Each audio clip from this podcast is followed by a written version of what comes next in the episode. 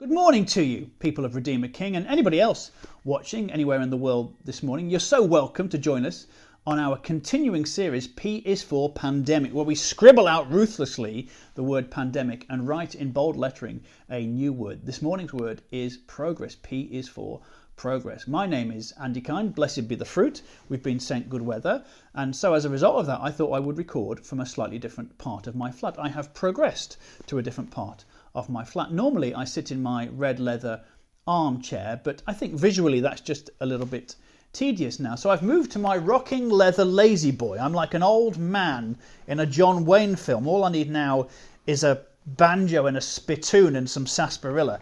I'm sure somebody will arrange that for me for my birthday. I'm wearing the bowler hat not just because I have the finest collection of bowler hats in North Derbyshire, but also because in the corner in the red leather armchair there's a lovely warm light. This is a bit more washed out. So if I take my hat off you'll see there's a lot of screen glare there just from the scalp. It's like a JJ Abrams film. So I'm wearing the bowler hat and now I've done my housekeeping. I can sit back relax and enjoy the talk. P is for progress. They say you become like what you behold. Another way of saying that is simply we become our choices. And that was true even for Jesus. Jesus said, I only do what I see my Father doing, which simply means that Jesus was faithful to his closest relationship. He modeled the person and followed the example of the person that he was closest to.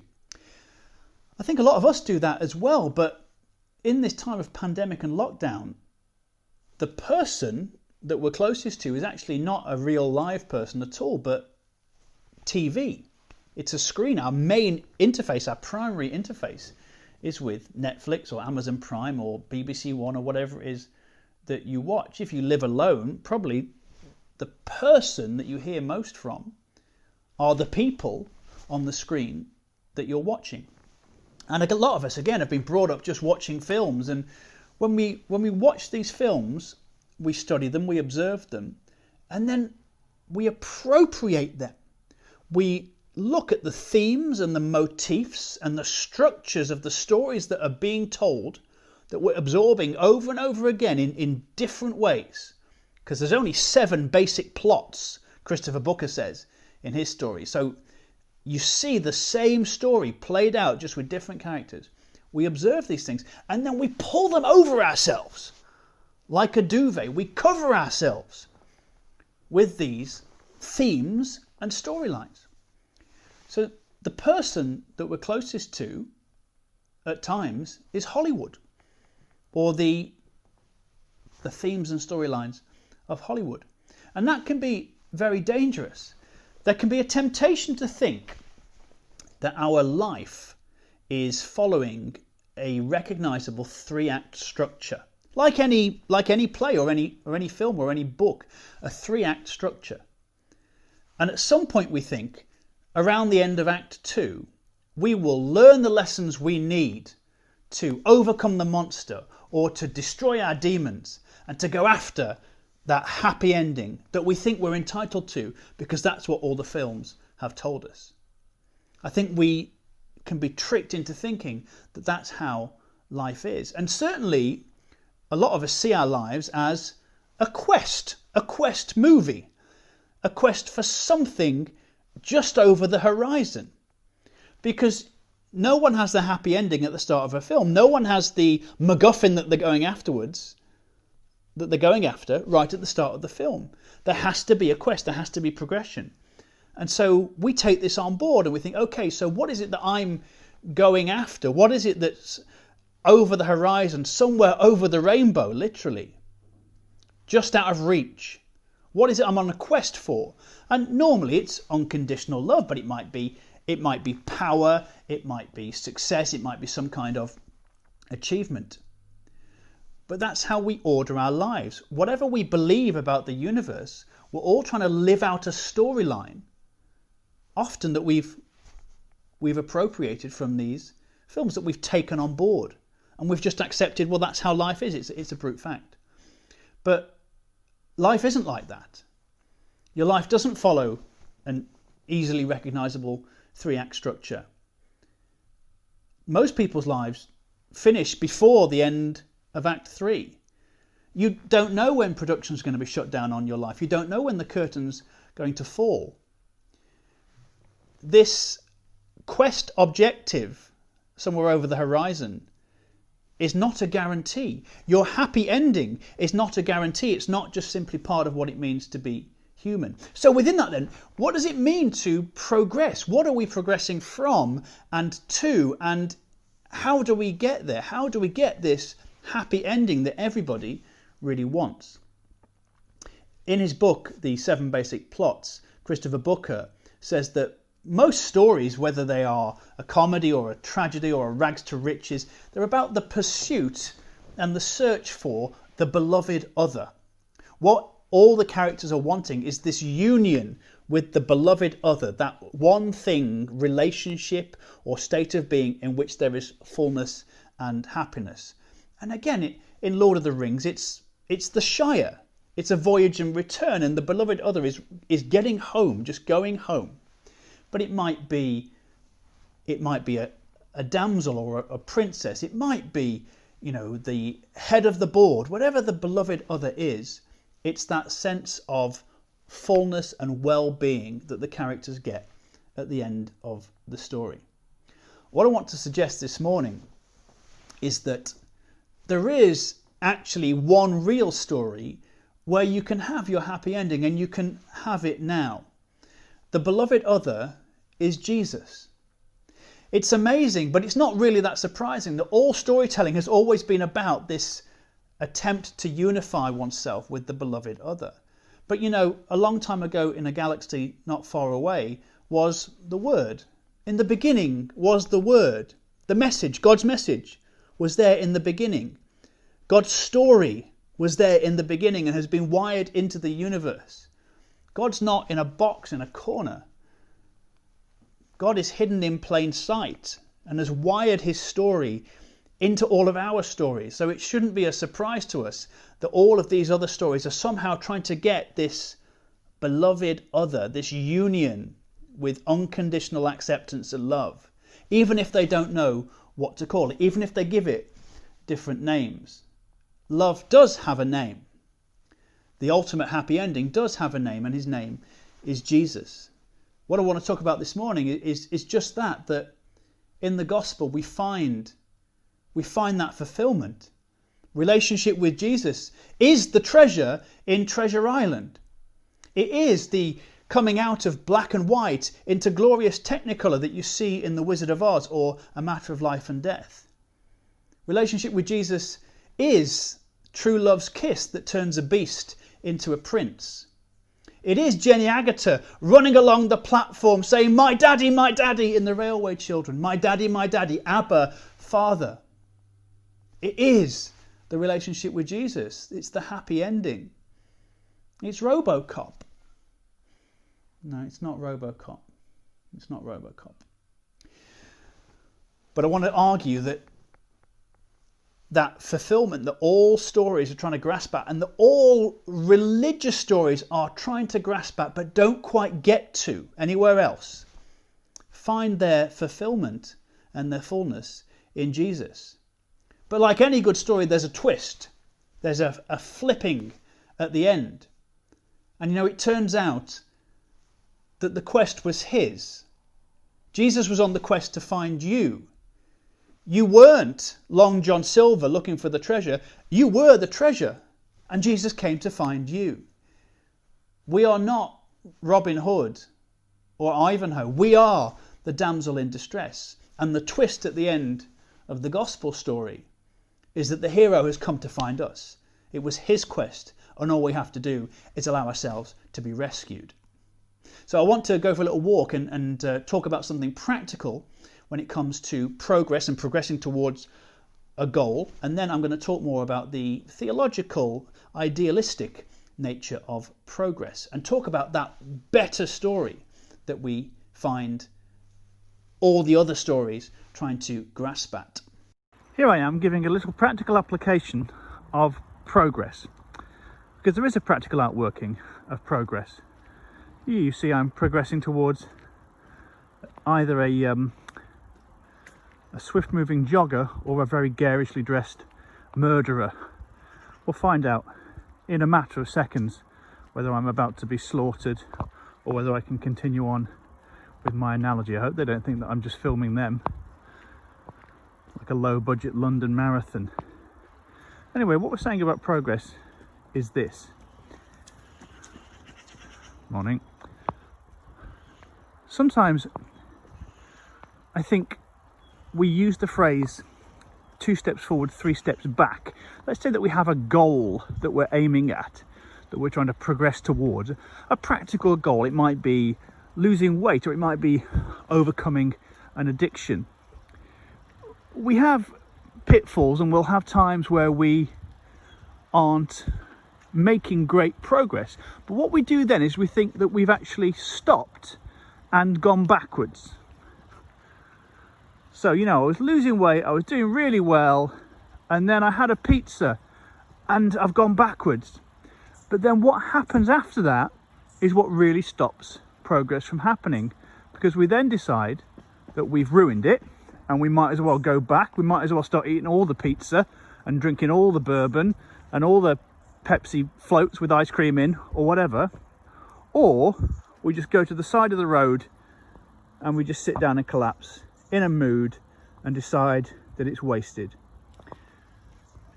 In Job, Job 17:9, it says, Nevertheless, the righteous will hold to his way, and he who has clean hands will grow stronger and stronger.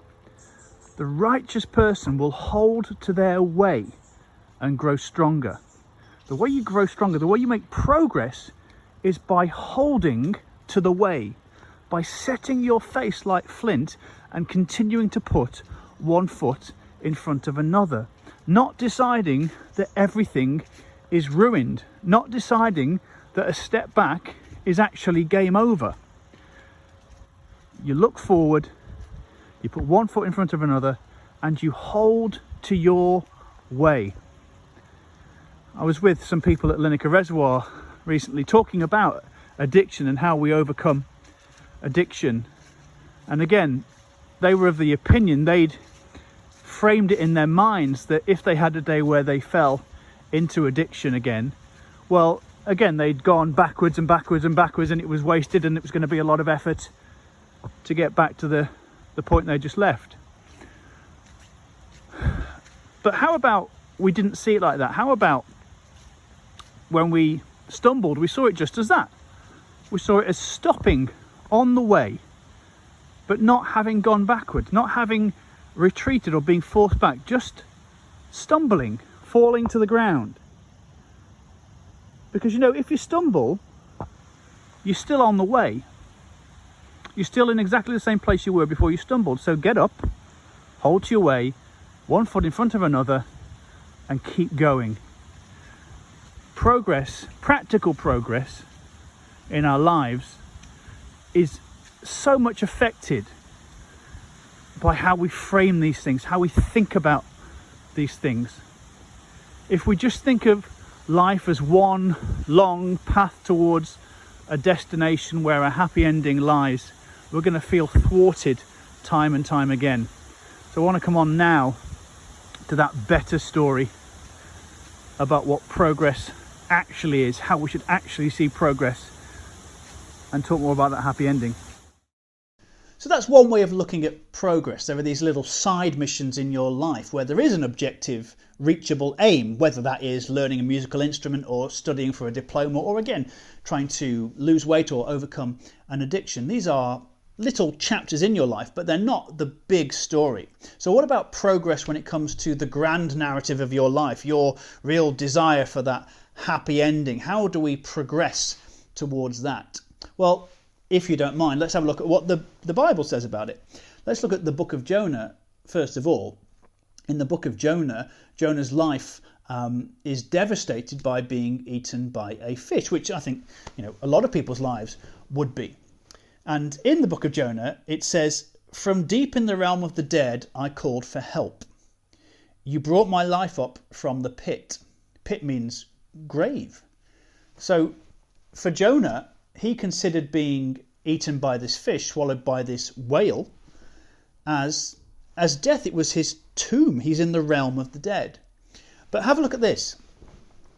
This is a sculpture in the Brooklyn Museum by John B. Flannagan. And if you look at the way it's been done, if you look at the way he's created this piece of art, the, the belly of the fish doesn't look like a tomb at all. It looks like a womb. You see, Jonah's life started to progress towards its fullness and its fulfillment at the point where he felt closest to death. At the point where he thought he was going to die, that's when his rebirth happened. He allowed his tomb to be his womb.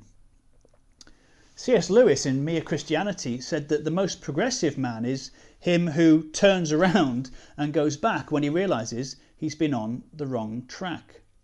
So, for you, if you want that happy ending for your life, if you want the fulfillment and the closeness, the unity with that beloved other, the best thing, the most progressive thing you can do might be just to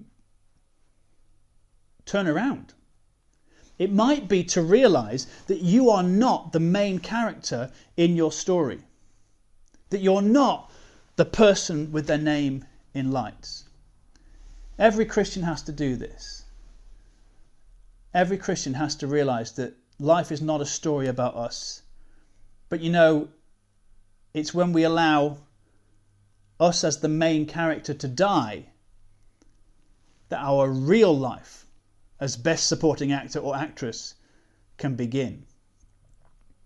Progress in, in a Christian sense is, is not a quest for something out there over the horizon but an acceptance of and a turning towards the God who is not far from any of us, as it says in Acts.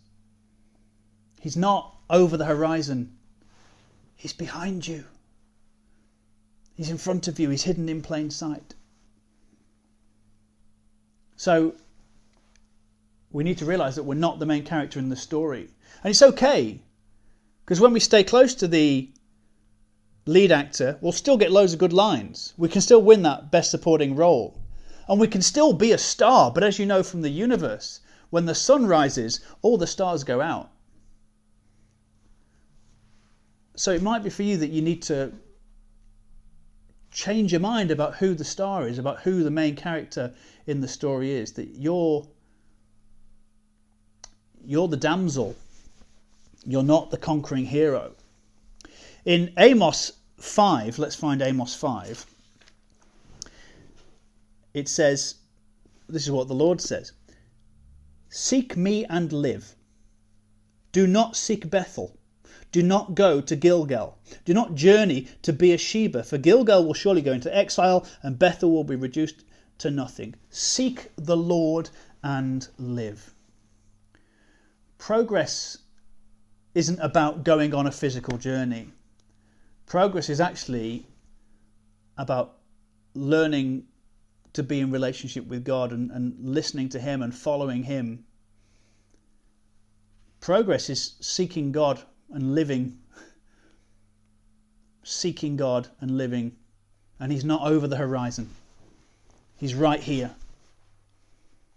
Seek the Lord and live. John 14, Jesus says, Because I live, you will live also. In John 10, John 10:10 10, 10, it says, I've come so that you can have life in abundance, life in all its fullness. If you want that happy ending, you don't have to go halfway around the world. You can just today say, Jesus, would you would you come into my life and would you would you be the main character? I'm happy to take a step back and let you have all the best lines if you'll just let me follow you. Because as with Jonah is the case for us. Disaster always seems disastrous. The clue's in the name. But actually, the, the paradox of the gospel is that those who try to save their lives will lose it. Those who give up their lives for the sake of Jesus and the gospel will find their true purpose and will progress towards that state of being that we that we were born for, which is relationship with God, knowing Him and enjoying Him forever. You know, if you want to ask a question about Harry Potter, you can contact the author, J.K. Rowling. If you've got questions about your own life, well, contact the author. Speak to the author of life. If you want to know how these things play out, if you want to know how best to navigate the story, contact the author. And that's what progress might mean for you. It might just mean looking a bit closer to home. We're nearly finished. You know, you can't go back in time. You can't actually go back. You actually do have to progress forward in, in time. But progress for you might mean turning from the path that you've you've been on in terms of patterns of behavior or thought processes. In Luke 9 verse 62 Jesus says, you know, once you put your hand to the plow, you can't look back. You can't plow a straight furrow by looking back. You know, you can't walk in a straight line if you've got your your sight over your right shoulder. If you want to make real progress in this life, stay close to Jesus and walk forward with Him. Following Jesus is by its very nature progressive because we are following. We're following. And we're following the only person who really knows where he's going. No one else has a clue. Jesus is the true north on our life's compass uh, Philippians 3:13, Paul says, forgetting what is past and straining towards what is ahead. You've got to let the past die. Whatever disasters you're going through, or whatever disasters you've been through, let them die. Let the seed fall to the ground. And let the tomb be the womb for what's to come. And let the author of life birth in you that beloved existence that he promises. Because there's lots of things that Jesus doesn't promise you. He doesn't promise you a happy ending on your terms. He doesn't promise you that you'll be the head of the board. He doesn't promise you that Father Christmas is real. But he promises you fullness of joy in his presence. He promises you freedom in its most abundant sense. And following him is, by its very nature, progressive if if Christianity isn't true, then life is just a series of unfortunate events ending in extinction. But because of Jesus, progress doesn't simply mean stepping towards oblivion, which is what is the case if there is no God, if atheism is true. The only thing we're progressing towards is the pit, is the grave, is annihilation but because of the gospel, because of that best story that all the other stories are grasping towards. As it says in 2 Corinthians 3, we're not going to death, to the pit. We're going from glory to glory. This is what progress means in a Christian sense. It's going from glory to glory. And you do that by acknowledging you're not the main character in the story, but just staying close to the guy who is. We're the sidekick. so be the sidekick, and you'll be amazed what happens. Spiritually speaking, then, progress is not so much about moving further up, but moving further in. The stairway to heaven is not a property ladder, it's not the career ladder. Mr. Beaver in The Lion, the Witch, and the Wardrobe, when he meets the four Pevensie children, he says, Come further in.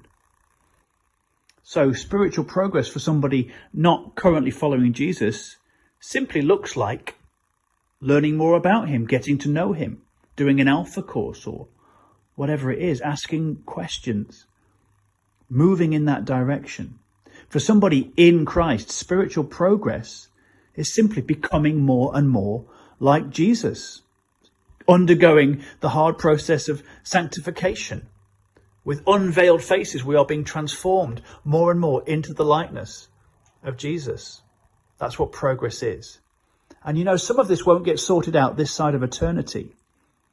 Some of the stuff that we're journeying towards now is not going to be completed whilst we're here on earth.